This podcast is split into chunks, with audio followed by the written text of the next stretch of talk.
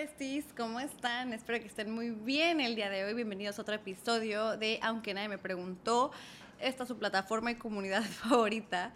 Estoy muy contenta de hacer un episodio más con ustedes. Aquí en Puerto Escondido, aquí en la playita, el clima está delicioso. Últimamente estoy muy contenta de que llovió muchísimo, entonces me encantaría enseñarles todo en la parte de video del podcast, pero la verdad si abro las cortinas entra muchísima luz, entonces no. Pero si lo han visto en mis redes sociales, me pueden encontrar como lenguas de gato. Eh, podrían ver que todo está extremadamente verde. Esta es mi área favorita para grabar en la casa, aunque todavía me gustaría hacer algunos ajustes y llenarla más de plantitas. Me gusta mucho porque siempre tengo como pajaritos vecinos en la ventana divirtiéndose. También tengo una vista súper bonita. Se siente una corriente de vientos muy fresca ahorita. En este mes siento que estoy disfrutando muchísimo, que el calor no me está em, como asando ni me está como sofocando porque luego se pone muy húmedo. Y bueno, de eso trata el episodio de hoy porque les voy a contar cómo fue que me mudé a la playa. Honestamente, vivir en la playa es de mis cosas favoritas que he hecho en mi vida. Este año cumplí cuatro años viviendo aquí en Puerto Escondido, Oaxaca. Y aunque las cosas ahorita no se sienten como cuando empecé a vivir aquí en un principio, cuando empecé a visitar, definitivamente sigue siendo uno de los lugares que más ha como traído paz a mi vida.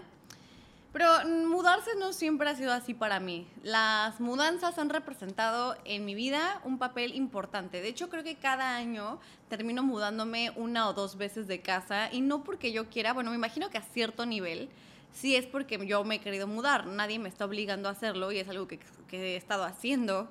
Eh, siento que si mi interés estuviera más enfocado en estar más sedentaria, totalmente lo lograría. Pero bueno, la vida nómada me ha llamado desde siempre, como ya saben, desde que empecé toda la cuestión de redes sociales, les he compartido siempre cómo he estado viajando de un lado al otro, me encanta viajar sola, me encanta vivir la experiencia de vivir en un lugar, asentarme. Pero no todo el tiempo fue diversión y risas. Muchas veces mudarme ha sido traumático. Mi primera mudanza de chiquita, bueno, mi mamá me ha contado que mi mudanza fue que no nací en la casa que yo recuerdo, ¿no? Entonces nací en la mudanza, pero eso no lo recuerdo, así que no importa. Pero sí recuerdo que mi primera mudanza que viví, o sea, la primera que recuerdo, sí fue traumática. Fue cuando pasó todo lo de mi papá, cuando mi mamá estaba como intentando reubicarnos después del trauma gigantesco, pues nos mudamos de casa. Pero primero nos mudamos como a casa de de una amiga de mi mamá, lo cual estuvo muy raro porque pues yo no entendía en ese punto que era tener una casa, yo tenía ocho años, pero sabía que no estaba en mi casa y no sabía por qué no estaba en mi casa, solamente entendía que estaba pasando algo muy feo y por eso me mudé. Entonces siento que desde ahí estoy conectando las mudanzas con un hecho como de trauma y de no, ¿cómo se dirá? El sentimiento de no pertenecer a un hogar. Tenía a la mamá de mi amiga con la que estaba viviendo y a mi amiga de diferente edad y nos trataban como hermanas, pero no éramos hermanas. Grandes personas en mi vida, pero yo no entendía nada en ese momento. De ahí creo que mi mamá le metió un poco de amor a la idea de la mudanza porque nos fuimos a otra casa que mi mamá remodeló. Mi mamá siempre tuvo un gran ojo para remodelar casas. Mamá, si estás escuchando esto, amo, amo, amo, como siempre le has dado un espíritu muy lindo a las casas. Y en todo sentido, antes de que ocurriera esa mudanza del trauma, mi mamá siempre fue muy buena acomodando la casa para eventos especiales, la Navidad, el Halloween. Mi favorito es el Halloween y ahorita ya se viene, entonces claro que sí. Me encanta recordar cómo mi mamá organizaba los espacios entonces, en la segunda casa que tuve en mi vida, mi mamá lo volvió un espacio de amor y nos daba mucha libertad para tener nuestro cuarto como divertido. Me acuerdo que en esta nueva casa yo tenía como una casa de muñecas, no de verdad, pero era la forma de una casa de muñecas de madera encima de mi cama y ahí acomodaba todos mis juguetes y tenía muchos botes para los juguetes como de figuras muy divertidas. Sentía que era un lugar del cuarto de princesa. Siento que toda niña de chiquita había querido tener una madriguera que la volviera literal su personalidad. Yo nunca fui muy niña princesa, niña muy rosa, pero tenía mi etapa como de jugar con el maquillaje y a la cocinita y como muy rebelde, pero al mismo tiempo, o sea, era rosa con glitter, pero también un poco rebelde. No sé cómo decirlo, pero bueno, eso no es el punto. El punto es que era la reinvención de un nuevo espacio y eso a mí me daba muchísima como ilusión de hacer. Desgraciadamente nuestras casas no duraban mucho, nos mudábamos bastante. Creo que cuando viví en la Ciudad de México tuve, a ver, esa fue la segunda, después me mudé a otra casa que aparentemente estaba como embrujada, entonces me empezó a dar miedo como lo que pasaba en esa casa, pasaban cosas muy extrañas con las personas y con la como olores y cosas que empezaban a sonar en la casa. Sí había una persona que le ayudaba a mi mamá a limpiar y a cocinar. Era una chica que todo el mundo quería mucho menos yo. No sé por qué yo no la quería nada. No sé si era porque me despertaba siempre súper temprano, pero bueno, nunca pude hacer conexión con esa chica. Yo también seguía muy chiquita, tenía menos de 10 años, entonces pues claro que era una chamaca latosa, pero con ella nunca pude conectar y le pasaban cosas muy extrañas. También a mí me daban miedo los closets. Todos teníamos una historia muy rara en esa casa, entonces la vibra no jugó bien el papel. Entonces nos mudamos de casa otra vez. Después de eso mi mamá volvió a comprar otra casa y la dejó, creo que esta fue de mis casas favoritas que mi mamá remodeló. Era una casa horrible cuando mi mamá la compró, pero ella estaba súper ilusionada por el lugar. Era un condominio súper chiquito, de como seis casas. Todas eran como del mismo estilo, por dentro todas eran diferentes y mi mamá la volvió Wow, algo divino. Mi mamá no estudió nada que ver con remodelación de eh, casas o diseño de interiores, nada. Y siempre era una envidia total de las demás casas. No sé por qué eso se volvió como a thing, una cosa muy importante en ese fraccionamiento, como que había mucha envidia. Y creo que al final por eso nos terminamos mudando de ahí, porque las vecinas como que tampoco tiraban buena onda y mandaban a sus hijes a hacer maldades. Y esa casa sí me dolió dejarla, porque era una casa muy, muy bonita. Fueron tan groseros los vecinos que sí, no, no aguantamos mucho tiempo ahí, pero esa fue de las únicas casas donde me sentí enamorada y que la guardo muy, muy fuerte en mi mente. Porque después de eso nos mudamos a otra casa, ahí mismo en la Ciudad de México. Y no tengo muchas memorias de esa casa, la verdad no, ni idea de qué pasó en ese, en ese lugar. Lo único que sé es que de esa casa nos mudamos a Querétaro. Entonces, wow, ya llevamos como cuatro o cinco mudanzas y la siguiente fue cambio de ciudad. Ahí yo ya estaba como acostumbradísima a mudarme, pero ahora que lo pienso, creo que mudarse tanto tampoco fue lo más bonito en mi vida, aunque hubo muy buenas experiencias. No, no sé. Es que lo puedo ver de dos maneras. No fue tan bueno porque siento que me faltó un sentido de pertenencia a un lugar. O sea, si ahorita se quemara la última casa con la que viví con mi familia, sentiría feo, obvio, porque es el hogar de mi mamá y también ahí viví yo, pero mm, no sé, como que no sentiría un sentimiento de depresión profundo donde me costara aceptar la pérdida de ese lugar cuando he visto gente que ha perdido sus casas y desafortunadamente perder cualquier casa duele porque ese es un lugar donde vivimos y no es barato y representa un esfuerzo y es tu nido, tu protección. Pero más allá del valor del hogar, muchas veces lo que duele es que perdiste las memorias, ¿no? Bueno, que se están destruyendo lugares donde creaste memorias. yo siento que tuve una vida tan nómada de chiquita por, eh, no sé, no sé, no, no sabría por qué definir por qué tuve una vida así, solamente era difícil permanecer en un lugar con mi familia y fueron tantas las mudanzas que la única casa que recuerdo como que tenga memorias intensas es la casa donde, donde crecí antes de que muriera mi papá. Y hoy en día ya han pasado, ¿qué? Casi 20 años. La verdad no tengo idea de qué ha sido de esa casa. No me he vuelto a parar ahí ya me desprendí, ya pasó mi era de duelo de esa casa. Y bueno, la primera vez que me mudé de estado fue a Querétaro y nos mudamos a una casa donde no tengo grandes memorias, o sea, sí pasaron cambios importantes en mi vida ahí, pero también se volvió como bien traumático. En alguno de los episodios pasados les contaba donde perdí a mi papá, les conté sobre el padrastro malvado y ahí fue donde el padrastro malvado vivió todo el tiempo con nosotras y fueron mis años de desarrollo como adolescente, entonces no, tampoco tengo una gran, un gran recuerdo. De hecho, creo que la mayoría de mis pesadillas cuando sueño con alguna casa es en ese lugar. Entonces, que, no sé, suena muy triste decírselos, pero esto ya lo he pensado antes y por eso estoy eligiendo compartirlo. No vayan a decir qué feo que estás descubriendo que tu vida ha sido bastante triste en muchos aspectos. Al contrario, yo siento que me agarro de esas cosas tristes que me han pasado y he vuelto la persona que soy. Esas eh, cosas no tan positivas las he vuelto positivas dentro de mí para ser quien soy hoy, si me doy a entender. De esa casa de Querétaro me mudé otras tres veces. Me mudé tres veces de casa de ahí. En la última fue donde yo ya le dije a mi mamá de que chao, bye, te cuidas, yo no voy a vivir acá. Y mi mamá se volvió a mudar a otra casa y ha sido la casa de mi mamá. Yo ya no regresé a Querétaro. Yo me fui a vivir a la Ciudad de México otra vez cuando cumplí los 18.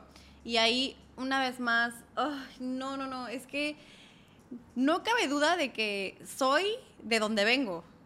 Soy la persona nómada que soy y soy tan, me decían unos amigos, siempre allá, nunca acá, o siempre acá, nunca allá, que bueno, quiere decir que siempre estoy de viaje, nunca estoy en el lugar donde se supone que debería de estar, siempre estoy dando el rol. Soy esa persona gracias a todas estas mudanzas, estoy segura y porque lo logré convertir en algo positivo, siento yo. Porque cuando llegué a la Ciudad de México, wow, tuve las experiencias más fortalecedoras de carácter, así se dirá. Eh, me fortalecieron mucho, me forjaron a la mala.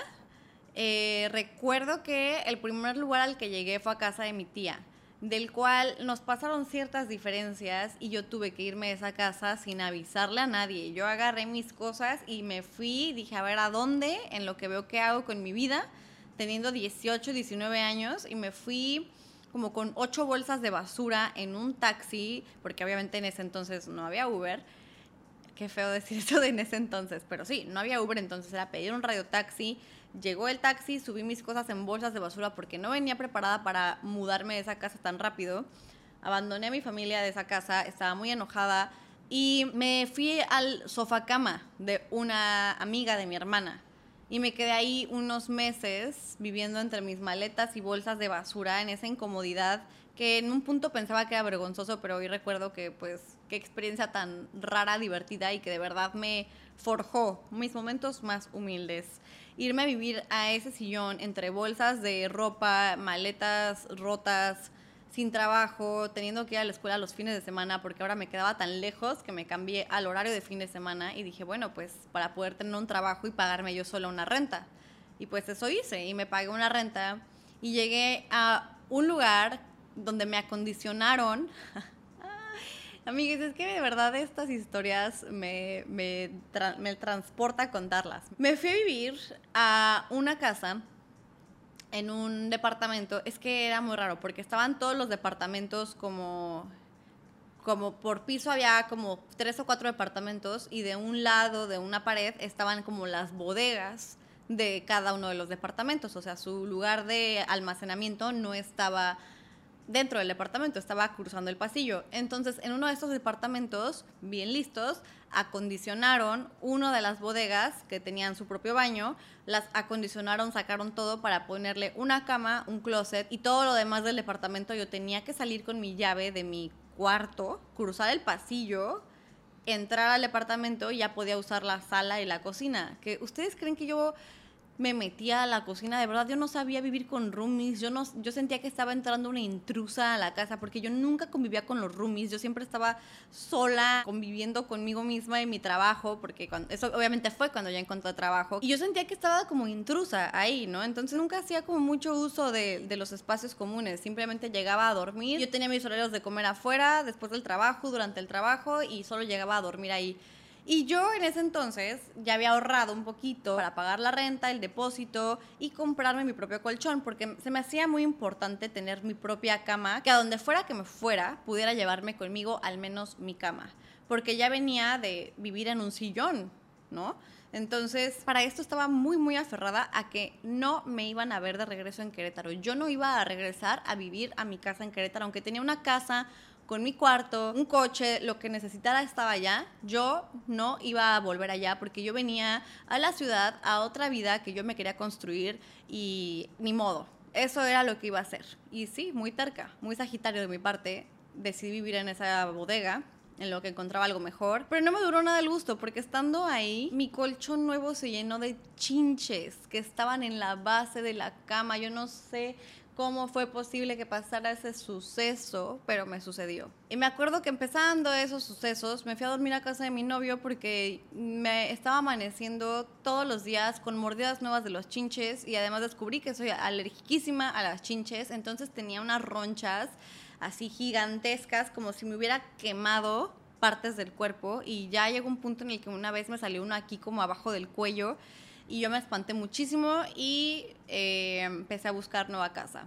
Afortunadamente encontré una nueva casa, pero ¿qué creen? Era con...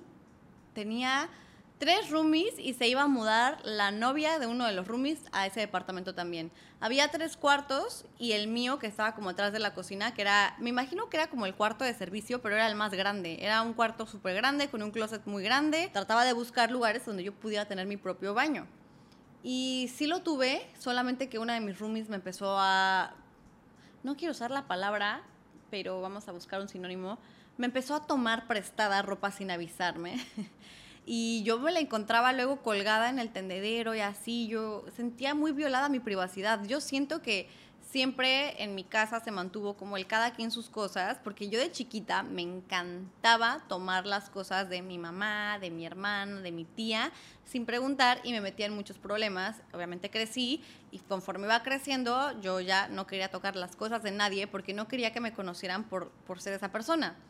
Entonces me volví una persona muy privada con mis cosas y me volví en esas mudanzas, en todas estas mudanzas, me volví muy obsesiva de no perder las cosas, de cuidar lo que tenía. Pero creo que en un grado más intenso de lo que lo cuento, creo que de verdad estaba como cada cosa que tenía la contaba, sabía qué ropa, qué zapatos, qué sábanas tenía, qué jabones, como que todo lo tenía muy contadito, pero también porque no iba a estar gastando en comprarme ropa mientras tenía que pagarme los estudios y una renta que no pensaba pagar cuando me mudé a la ciudad. No me fue tan mal en ese departamento, pero también me desesperé un poco de lo que estaba pasando en ese lugar. Me acuerdo que creo que una de las roomies, la que vivía con su novio en ese departamento, salió embarazada y ahora tenían que dejar el departamento, pero nadie quería pagar la renta de su cuarto, que era el principal de la casa. Entonces todos como que empezaron a decir que se iban a salir y pues obviamente un departamento de cuatro cuartos en la del Valle, yo no iba a poder pagar eso, pero me quedaba cerca del trabajo, pero no sabía. Y entonces me mudé a casa de mi novio, que él ya vivía con dos roomies y pues ahí llegué yo a vivir. Y después nos mudamos a otro departamento solamente él y yo. Y después nos mudamos a otra casa, él y yo. Y después, cuando cortamos, yo me mudé a mi propia casa. ¿Y qué creen que pasó en esa casa, amigues? Ay, es que de verdad parece broma, parece broma por esa anécdota. En esa casa, no sé si recuerdan, subí un video al respecto a mi canal de YouTube. Me empezó a faltar dinero que tenía yo ahorrado y que escondía, no tenía una caja fuerte, no pensaba que fuera necesario, solo vivía yo ahí, nadie iba a limpiar mi casa, o sea, era solo yo. Entonces me empezaba a faltar dinero, me empezaron a faltar cosas me empezó a faltar medicina, mi gato ya no salía de debajo de la cocina, o sea, estaba todo muy raro, había cosas movidas, estaba muy extraño todo. Y que creen que era alguien de los de seguridad, un chico de seguridad de mi casa que era mi seguidor, se metía por el elevador que abría hacia adentro de mi casa y se robaba cosas. Y yo solo vi el último video de cuando sabía que le había tendido una trampa para cachar a la persona que estuviera metiéndose a mi casa a robar. Pero yo sabía que había algo muy raro, yo quería verificar. Y cuando llegó el segundo chico de seguridad, me ayudó a verificar todo en las cámaras de seguridad. Y resultó ser que el otro chico de seguridad se metía a mi casa a robar y no sé, estuvo muy extraño porque también se metía en las noches y ya no quería investigar más allá porque obviamente pasaron muchas cosas antes de que me diera cuenta y yo no sé si el chico de seguridad se llegó a meter a mi casa mientras yo estaba ahí. Cuando sucedió esto me aterré y me sentí bastante privada de mi libertad, no, no de que me secuestraron obviamente, pero pues me sentía como invadida. Mi privacidad fue violada enteramente. Todos mis cajones fueron abiertos. No tenía secretos ya en mi casa. Es que me robaron hasta cosas que yo decía, ¿para qué las No sé, me pasaba mucho por la cabeza todo lo que pudo haber tocado, tomado y los momentos en los que estuve en mi casa, si yo acababa de entrar, si yo me estaba saliendo, si él todavía estaba en la casa cuando yo estaba ahí, si yo estaba durmiendo cuando él entraba, no sé. La verdad yo no investigué más. De ese departamento me mudé, me indemnizaron, despidieron al chico, yo metí una orden de restricción porque el chico sabía quién era yo, me seguía en redes, entonces sentí que era solo lógico poner como una barda más de privacidad y me mudé a otra casa. En esa casa fue donde empezó a azotar la pandemia. Yo ya estaba como viajando mucho acá a Puerto Escondido y en una parte de la pandemia, donde apenas estábamos como por encerrarnos, regresé de un viaje y decidí quedarme en Puerto Escondido a vivir. No sabía hasta cuándo, mi mamá estaba súper en contra de que me viniera a mudar acá. Y la playa siempre ha sido mi lugar seguro. Siempre que llegaba a la ciudad, de cualquier viaje, de cualquier aventura, yo me iba ya sea un ratito a Querétaro a ver a mi mamá, o me iba a Guadalajara al bosque, o me iba a la playa. Y terminé viniéndome aquí a la playa porque es el lugar donde sentí que toda mi ansiedad, mi preocupación, como todo el ritmo de vida acelerado y la sobreestimulación que yo tenía en la ciudad se calmaba. Los planes eran salir a caminar a ver el atardecer. Que perdón, sí hay muchos planes así en la Ciudad de México, pero no tan accesibles como aquí en la playa. Aquí salgo, camino 15 minutos, estoy enfrente del mar viendo un atardecer inigualable. En la ciudad sé que tendría que trasladarme a un lugar muy específico para poder ver el cielo, aunque sea, porque a veces ni se ve el cielo. Y pues no sé, eran planes. En la ciudad siento que mis planes todos involucraban siempre gastar dinero de alguna manera. Ir a un restaurante, pagar una entrada, lo que fuera. Y como que estaba muy agotada y muy agobiada de también el proceso de llegar a lugares, todo el tiempo que se invertía para llegar a algún lugar.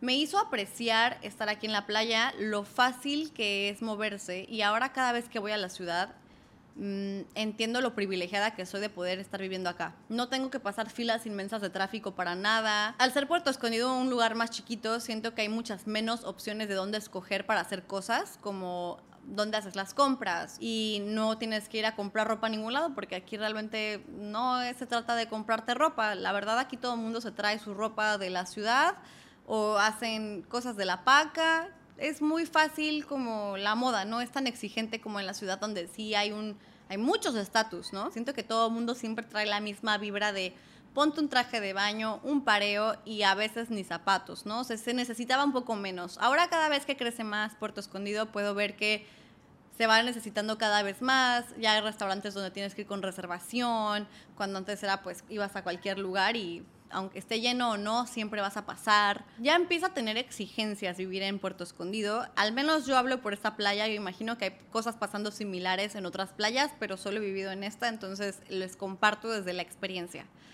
Aquí en Puerto Escondido, cuando llegué, llegué a el hotel boutique de una amiga donde me dieron chance de vivir un rato. Creo que viví ahí como seis meses hasta que encontré un departamentito arriba de un lugar donde se vendían cortinas y viví ahí un año.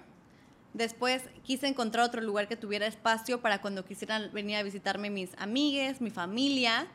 Y me mudé a otra casa que tenía dos habitaciones. Ahí estuve otro año pero las rentas empezaron a crecer muchísimo, de costarme 15 mil pesos, precio amigos, que para mí ya era bastante caro, 15 mil en la playa, porque en la Ciudad de México eso pagaba por mi departamento sola de dos habitaciones, en la del Valle, que es una zona más tranquila, eh, como muy de viejitos, residencial. Em, aquí en un lugar que no estaba tan habitado, 15 mil pesos la renta, dos cuartos, decía, bueno, ok, y de repente me la querían subir como a 25 y yo, Dios mío, o sea, no, no. Y me fui a vivir más lejos de la playa todavía, donde he sido muy feliz. Llevo dos años viviendo ahí, me encanta, mis gatos y yo somos los más felices, es muy tranquilo, sigue siendo un pueblito, como que la gente muy local vive ahí.